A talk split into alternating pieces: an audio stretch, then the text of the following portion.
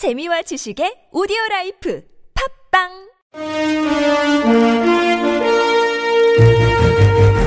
여러분의 합리적 판단을 돕기 위해 오늘의 뉴스를 골랐습니다. 백병규의 뉴스 체크.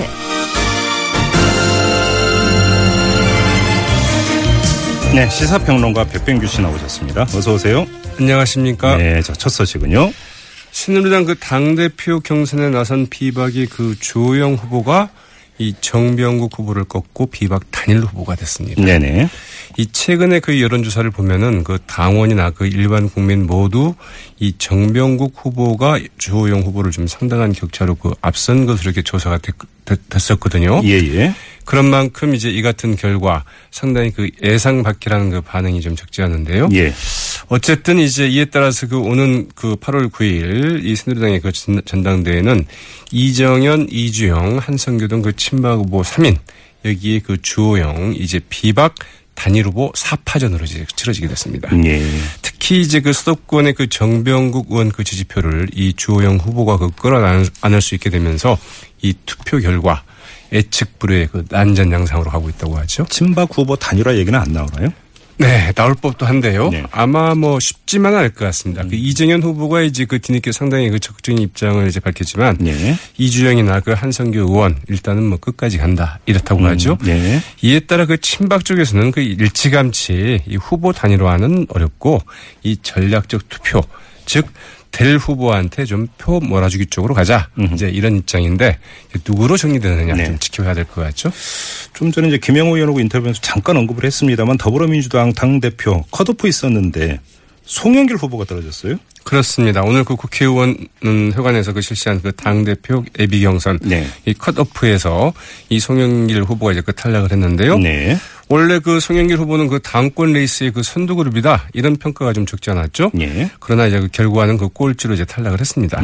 이 송영길 후보 자신도 그 아마 탈락을 예상을 하지 못했던 예상하지 못했던 듯그 예상 못했다 이러면서 그 상당히 그 당혹스럽다는 반응을 보였는데요. 예.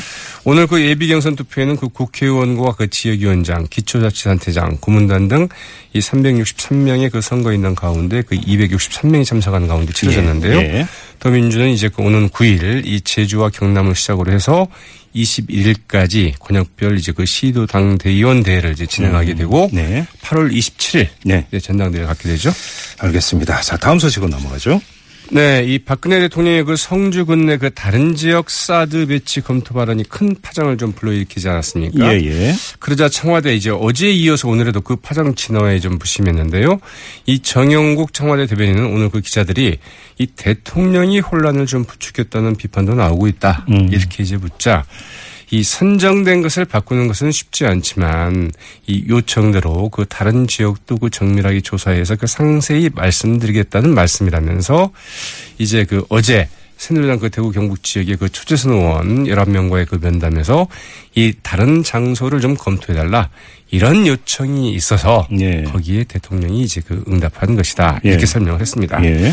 박 대통령이 먼저 이 같은 발언을 한 게 아니라 이제 어, 이 성주 군 내 그 제 3의 장소를 좀 검토해 볼 수 없겠느냐 이런 이제 제안에 대해서 이제 박 대통령이 그 원론적인 입장을 밝혔다는 설명인데요. 예. 그러나 그렇다면 이제 누가 정작 이런 요청을 했느냐 이게 이제 오리무중이어서 네. 또 논란이 되고 있습니다. 근데 일부 보도는 이제 그 이 지역구 의원이 이완영 의원이 요청했다 뭐 이런 보도가 어제 잠깐 나온 적이 있었는데 이게 오리무중이라는 겁니까? 네, 그렇습니다. 이 정영국 대변인은 그 기자들이 그 누가 요청했냐 이렇게 이제 대묻자 처음에는 이 성주 주민들이 좀 요청한 바가 있다. 이렇게 말을 했다고 하죠. 아, 예. 그러나 그 성주 국민들은 그한 번도 이 공개적으로 이 같은 요청을 한 적이 없다고 하는데요. 네. 이제 정영국 대변인 뒤늦게 이 같은 사실을 이제 감안을 했는지 다시 이제 그 기자들 앞에 나타나서 이 간담회에 그 참석한 사람이라고 이제 얘기를 했습니다. 네. 어, 그러자 그 어, 기자들이 그러면 도대체 누구냐, 누가 이야기를 했느냐 이렇게 묻지 않았겠습니까? 네. 어, 그러나 이제 거기에 대해서 누가 했다 이런 말을 얘기를 하지 않았는데요. 네. 이런 말을 했을 가능성이 가장 큰 의원은 이제 그 성주가 지역구인 그 이완영 의원이고요. 어, 이완영 의원에 대해서는 그 앞서 말씀하신 것처럼 이 말하자면 일부 언론에서 이제 그런 제안을 이완영 의원이 이제 내놓았다 네. 이런 보도가 나왔었죠. 그러자 이완영 의원은 절대로 그런 적이 없다 이렇게 아, 이야기를 했고요. 본인이 부인했고. 네, 그리고 그 KBS 라디오와의 그 인터뷰에서는 박 대통령이 먼저 그런 말씀을 주셨다 오호. 이렇게 이야기를 하기도 해서 과연 또 이 진실은 또 뭐냐? 그러게요. 좀 논란이 될 것 같습니다. 복잡하군요. 네. 다음 소식 넘어가죠. 네, 이 국회 오늘 그 이제 농림축산식품해양수산위원회 그 전체회의를 열었거든요. 예. 그래서 이거 논란이 되고 있는 이제 김영란법 있지 않습니까? 네네. 여기에 이제 그 식비와 선물 상, 상- 상한선을 현행 그 3만 원, 5만 원으로 돼 있는 것을 5만 원, 10만 원으로 고급히는 것을 골자로 하는 이제 결의안을 채택을 했습니다. 네.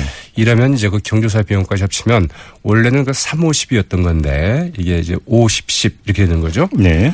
네, 이 만장일치 로 이제 결의안을 채택을 했다고 그러는데 여야 만장일치입니다. 네, 맞습니다. 네. 여기에서는 이제 그 일치를 봤습니다. 그 농어민의 그 소득 기반 상실을 그 방지하고 이 농수산업과 그 농어민을 좀 보호하기 위해서라고 제가 밝혔죠. 그런데 정부 입장은 좀 다른 것 같다라는 얘기도 기류가 있던데. 좀 상당히 좀 다른 것 같습니다. 예. 이 정작 이제 그 시행령 재정 권한 재정 권한은 이 정부 쪽에 있지 않습니까? 예, 예.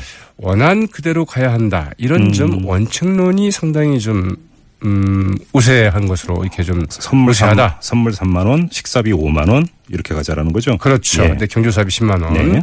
어, 황성철 차장 주재로 이제 그 정부 입법 정책 협의회를 열어서 오늘 법제처는 이제 그 음식물과 선물 경조사비 그 허용 가액 문제를 논의를 했습니다. 그러나 예. 이 부처별 의견으로 그 결론이 나지는 않았습니다. 그래서 이제 이를 이 국무조정실에 조정을 좀 요청하기로 했다고 밝혔는데요. 예. 네, 농시, 농식품부나 뭐 해수부 같은 곳에서는 이 물가 상승률 또 뭐 농수, 네, 농수축산업계의 그 미칠 파장 등을 고려해서 상향 조정이 필요하다. 이제 이런 이제 어, 의견을 제시를 했는데 예. 여기에는 뭐 해수부, 살, 산림청, 중기청까지 다 가세를 했다고 그러죠. 예, 예. 그런데 주무부처인 그 권익위원회 이 국민 여론과 그 경제에 미칠 파장을 종합적으로 고려해서 정한 것이다. 네. 이 장기적으로는 경제 전반에 그 플러스 효과를 줄 수 있을 것, 것이다. 그러면서 그 원한 고수를 아주 그 강력하게 주장을 했고요. 예. 네, 또 이 때문에 이제 그 국무조정실까지 올라갔는데 그 결론은 좀 지켜봐야 되겠지만 청와대 쪽도 청와대 쪽 기류도 일단은 이 권익위원회 쪽을 좀 밀어주는 예. 방향으로 가고 있다. 이제 이런 그 관측이 나오고 있네요. 알겠습니다. 저이 검찰 대우조선해양 비리 의혹 사건 수사하고 있는데 뭐 좀 확대가 되고 있다고요? 네, 그 현직 경영진으로까지 그 수사가 좀 확대가 되고 있는데요. 예. 네, 검찰청 이 부패범죄특별수사단 오늘 오전에 그 김열중 대우조선해양 그 부사장 예. 어, CFO라고 하죠. 네. 이제 그 재경 문제를 담당하는 이 부사장을 이 피의자 신분으로 불러서 이제 조사를 했습니다. 예. 올초 그 지난해 결산을 하면서 그 채권단으로부터 계속 자금 지원을 받기 위해서 영업 손실 1,200억 원을 그 축소 조작하는 그 회계 사기 지금 회계 분식을 한 네. 혐의인데요. 어, 검찰의 수사 이렇게 되면 뭐 남상태 고재호 전 사장을 사장에 이어서 네. 어, 엊그제 이제 그 강만수 전 산업은행장에 대한 이제 전면적인 그 압수수색이 들어가지 네네네. 않습니까? 그래서 거기에다가 이제 그 현직 경영진 언어까지 이 전방위적으로 그 수사가 좀 확산되고 있는 모양새인데요. 예. 특히 이제 그 현직 경영진의 그 회계 비리 의혹에 대한 그 수사가 이제 본격화되면서 이 대우조선 해양 이 채권단으로 받기로 한 1조 원 가량의 그 추가 자금 지원 네. 제대로 받기 어려워질 것 같다 이런 관측도 나오고 있다고 그러죠. 알겠습니다. 자, 다음 수조 어떤 게 있습니까? 네, 이 롯데 이야기인데요. 네. 이 롯데 오너가가 오너가가 지분 상속을 하면서 그 6천억 원대 그 탈세를 한 정황이 드러났습니다. 네. 서울중앙지검 이 롯데 수사팀에 따르면 그 신격고 롯데 그 총괄 회장 어, 지난 그 2005년부터 그 2010년 사이에 이 사실혼 관계인 그 서미경 씨와 그 딸 그리고 그 장녀인 그 신영자 그 롯데 장학재단 이사장에게 예. 롯 일본의 그 롯데홀딩스 지분 6.2%를 넘겨준 것으로 이제 확인이 됐다고 예, 합니다. 예. 일본 롯데홀딩스는 말 그대로 그 롯데의 그 지주회사죠. 네, 지분 1% 가격이 지금 한 그 1천억 원을 어우. 그 넘는 것으로 이렇게 그 추산이 되고 있는데요. 그럼 6,200억이네요. 그렇죠. 네. 그러나 이제 그 신격호 총괄회장과 그 서 씨, 또 그 신영자 씨는 이 지분 이전 과정에서 양도세나 증여세 단 한 푼도 내지 않은 것으로. 아, 어떻게 그럴. 수가 있어요? 네, 이제 이게 또 이제 여러 가지 이제 그 기법들이 활용이 됐는데요. 예.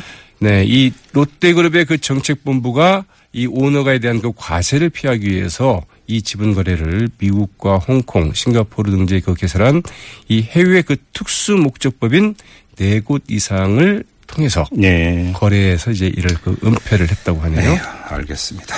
자, 오늘 말씀 여기까지 듣죠. 고맙습니다. 네, 고맙습니다. 지금까지 시사평론가 백병규 씨와 함께했고요.